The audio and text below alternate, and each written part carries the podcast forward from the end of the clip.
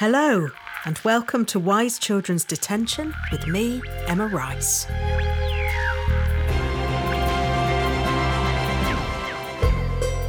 What a week! It's Sunday night, and I've raced home to record this podcast and pick up some clean clothes. I'm knackered, but really excited. We've just finished our first week of rehearsals for Malory Towers, and I can't tell you how thrilled I am by this young, vibrant, and super talented cast. As many of you know, historically, I have tended to work with the same performers over and over again. I love finding new treasures in old packages. We've built up a shorthand over the years that makes us feel very at ease with each other and leaves lots unsaid. We have a sense of playfulness and a spirit of generosity, things I value highly, and over the years we've built up a unique complicity in rehearsal rooms and on stage. The Malory Towers cast, however, is thrillingly different. I decided that this was an opportunity to expand my team and to work with a younger generation of performer. Alongside my casting director, Sam Jones, I met many wonderful actors and found a truly inspirational and perfect team. Treasure in new packages. With the exception of Mirabelle Gremaud, who played young Nora in Wise Children, this cast is all new to me, and getting to know them is a joy. No shorthand this time. We are in at the deep end and discovering everything and everyone anew. The first day of rehearsal is very like the first day of school. The worries and the anxieties are all the same. Trying to find out where you're supposed to be, remembering to bring everything, worrying if you'll fit in, right through to finding out where you'll get lunch. Everyone is nervous on day one, including me, especially as I'm getting to know a new team. I'm told that it's normal in other processes to, on the first day, read through the play. I'm not a fan of this so I don't do it, and never have. Read throughs tell you how good people are at reading out loud, something that ultimately doesn't matter. They also tell you who has the most lines. This not only doesn't matter, but doesn't help. Everyone is equal in my process, and I don't care where a good idea comes from. With this in mind, I primarily want all of us in the room to get to know each other, feel comfortable with each other, and start to trust each other. This way, the ideas can flow and we can find out what works and what doesn't without anyone worrying about success or failure. So, we start with a game. We always start with a game. But it's not all games in rehearsals. We've got a show to get on, and despite all the fun, I also know that the clock is ticking. There's activity all around me. Costumes are being fitted and notes taken. Helen and Charlie, our stage management team, keep lists of props and notes so they can feed back to all the other people working on the show. We start to learn songs and dances and get the opening number on its feet.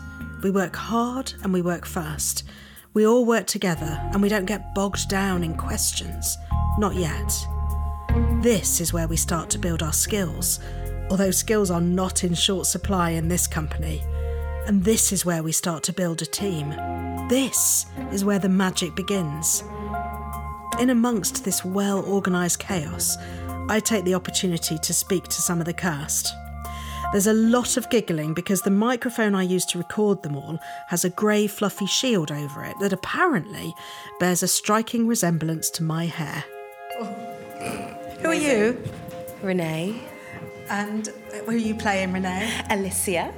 Excellent. Tell me a little bit about Alicia. She's a legend. She um, is someone who struggles a little bit academically, but um, to make up for that, she uh, makes the most out of every situation, has lots of fun and games, and is the life of the party. She bloody is. Yes, she? she bloody is. And what's her journey? Um, it's a bit of a special one, actually. Um, so she starts off super positive and um, inclusive of everybody, but by the end of it, she kind of has a bit of a breakdown um, as she. That's the hand dryer going off in the background. I love it. Um, as she realizes that people are noticing that she's hiding something behind her comedy. Um, so it's a really special moment with the rest of the girls when she comes out in a way and tells them, you know, I do this because I struggle with my work. And they're all super supportive. I love her. lovely. She's really flamboyant, isn't she? She is. She's oh, the drama. She's the majorly. drama it all. She sure is. Yeah. Thank you very much. Thank you, Emma Rice. I like your sound effects as well. Who are you? Um, Rose Shalloo, And who are you playing in the show? Mary Lou Atkinson, And who are you? I'm Fran Mills, And who do you play in the show? Sally Hope. Excellent. Um, tell me a bit about your character, Rose. Uh, Mary Lou is shy, um, gets quite anxious, but she's quite kind and wants to be friends with everyone. Uh, what's her? What's the big thing that happens to her? Um, she, well, she gets into a lot of trouble when she hangs off a cliff. Have I ruined the whole Simple. story? Is that okay? No, it's oh, a um, simple she hang. It is a real cliffhanger. But don't tell us what happens at the end But of I it. won't tell you what happens. But yeah, she has some serious stuff. But changes a lot and finds herself I think she's got one of the biggest journeys in the show, hasn't she? Yeah, I think sure, she changes and becomes braver and finds herself the most. I think. Yeah. And what about you? Tell me about Sally. Sally is a leader. She's very bossy. She likes. She's very mature. She. She. I think she finds herself in the bossy position position because she's the most mature out of the girls. She sounds like Sally now, doesn't she? Um, she is Sally. I. uh, If I was a kid. When I was a kid, you asked me this the other day. When I was a kid, out of all the Malory Towers girls, which one would I be? And I was like, Sally. I am. I am Sally. Bossy. Um, bossy. Um, yeah, and, and, and she, she's Sensible. Sens- sensible, but loves loves the idea of having a girl group and girlfriends because I don't think she's had that. Um, and her parents don't really give her much attention to the thought of coming somewhere where. Because I think she's always wanted to come to Mallow Towers. so she comes to Mallow Towers, she's very excited, and the thought of having a friendship group and a new family on top of that is all just very exciting. And she takes the whole Mallow Towers experience very seriously and wants to keep everyone in check. Very serious indeed. I Thank don't know you how very many much. times I said serious then. She was like, it's very serious. very Well, no, well, that's her journey, isn't it? to be a bit less serious. Yeah. Thank you very much. Thank you. Okay. What's your name? Rebecca Collingwood. And who do you play? Gwendoline Lacey. Tell me a little bit about Gwendoline Lacey, please. I think Gwendoline is misunderstood. She comes from an unhappy home. Uh, recently, it's become an unhappy home, and I think that she hasn't quite dealt with that, and has being thrust into a boarding school that she doesn't really want to go to, and she wants to go to school in Switzerland and balance books on her head, and she's being thrust into this world and doesn't know how to deal with it, and so lashes out. You've been is such an actor, you're being so kind about her. She's a monster. She's a monster. Well, she's perceived as a monster. But I, you know, you have to sort of think that there are no.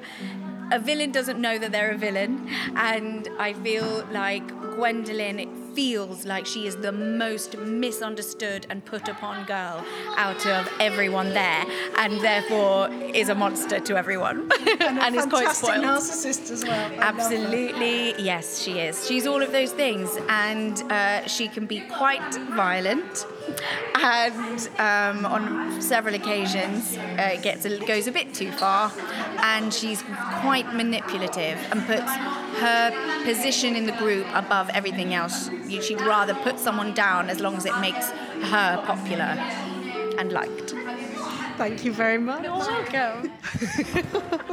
who are you and who do you play? I'm Vinnie Heaven and I'm playing the Honourable Bill Robinson. Uh, Bill isn't the whole name, though, is it? Wilhelmina Robinson, but prefers Bill. Quite right. Tell me a bit about the character. Uh, I think Bill is a burst of energy into the show, um, shifts things around a little bit. I think they're um, brilliantly wild and sort of accidentally anarchic because they've not been to a school before. So they appear uh, into this massive building with these sort of regimented uh, girls and, uh, yeah, bring something um, a bit different, a bit new.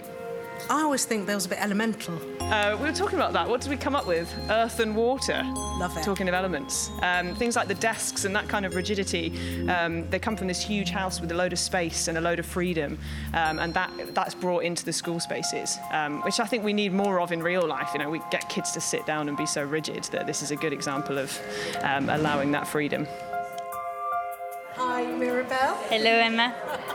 Um, you were in Wise Children as well, weren't you? I was, yes. playing Yes, yes. I was Nora. And what are you playing in this? I'm playing Irene, Irene Bartlett. And what are you doing at this moment? In this particular moment, we're looking at the Sa- Sandman, the song, and I'm with the composer Ian Ross, and we're looking at what should I do with the harp when we first come to the, the bed. Go on, give us a play. What you, what Uh, yes, well, maybe this, some harmonics. Is, see that lovely sound? Yes, yes. and then. Uh, don't really know in, for now, but love yeah. it. Tell me a little bit about your character. Tell me about Irene. Uh, so Irene, she's um, she's a funny one because she's a bit uh, strange, I would say, and she's a bit in her own world. She loves music and she loves uh, she loves creating, composing. Uh, she's always looking for something to do. I think she's quite someone who loves, uh, yes, who loves being active, and uh, she loves being in the group. But she she she also needs her own space and her own world as well. Um, yes. We're, we're just talking about then how it's. It feels like she's trying to set up all her stuff. She's just arrived and unpacking, of which she has no real stuff. But she's trying to keep busy, but every time something happens, she keeps returning to the heart because she's struck with another sort of ins- inspiration, you know? Music's her part. She often says, "I'm always Yes. hearing tunes," isn't she? And So she it's says that she's never able to say when the tune is going to come, so it's ki- it's kind of a surprise for her as well. Like when she hears something, suddenly she has to go away and she has to try it because it maybe might never go back again. Like it's not something you can control. Which is really useful for me, trying to fit somebody else's track into like getting as much music out of the cast Yeah. as possible. That there's a character. But there's a character who hears music and has to play yeah. it. Thanks, Simon. right. What's your name? Izuka Hoyle, And who do you play? Darrell Rivers. Tell me about Darrell. Darrell is the schoolgirl who in the novels is is she's the youngest and she's coming to Malory Towers for the first time. And the book's kind of told from her perspective and like how she's starting to experience all these new things and sisterhood and whatnot for the first time. I think she's a bright, pure, enthusiastic girl who through the course of her time at Malory Towers starts to come into her womanhood a little bit, but in a really natural and childlike way. She's playful.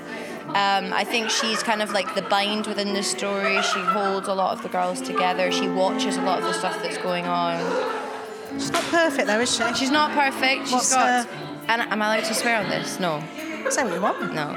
Um, she's got a shocking temper from her dad. Or is it from her mum? Who knows? From her dad. Um, yeah, she's got a short fuse and it's out of control. It's her main flaw. But she's passionate, isn't she? She's really passionate. And what I love about Darrell is that whenever you talk to anybody of any age, they all want to be Darrell. Really? Oh God, yeah, it's like a big thing. Who's Darrell? I love that because whenever I talk to anyone about Malory Towers, they, that's the one that they don't. They Oh. love her, but because I think the others have such strong stereotypes. Oh, I think Darrell's Maybe- the girl crush. I Yeah. think it's the girl we want to be. Yeah. Yeah, I get Because she's that. good, isn't she? She's not perfect, but she's really good. And she's No, really, she's really good. I keep thinking about that word we talked about, present. She's so Yeah. present, isn't she? Yeah, and I think that's why. And her temper only stems when someone's done something bad to Yeah. her. It's not that she- out of jealousy or spite. Just, she's just, isn't she? She's just. I love her. I love her. I can't wait to play with her more and find her more. Me too. Thank you very much. You're so welcome. Bye. So there they are, that marvellous group of people and my cast. And how lucky am I? I feel a new generation of wise children bubbling around me and a wonderful adventure ahead. Malory Towers, here we come.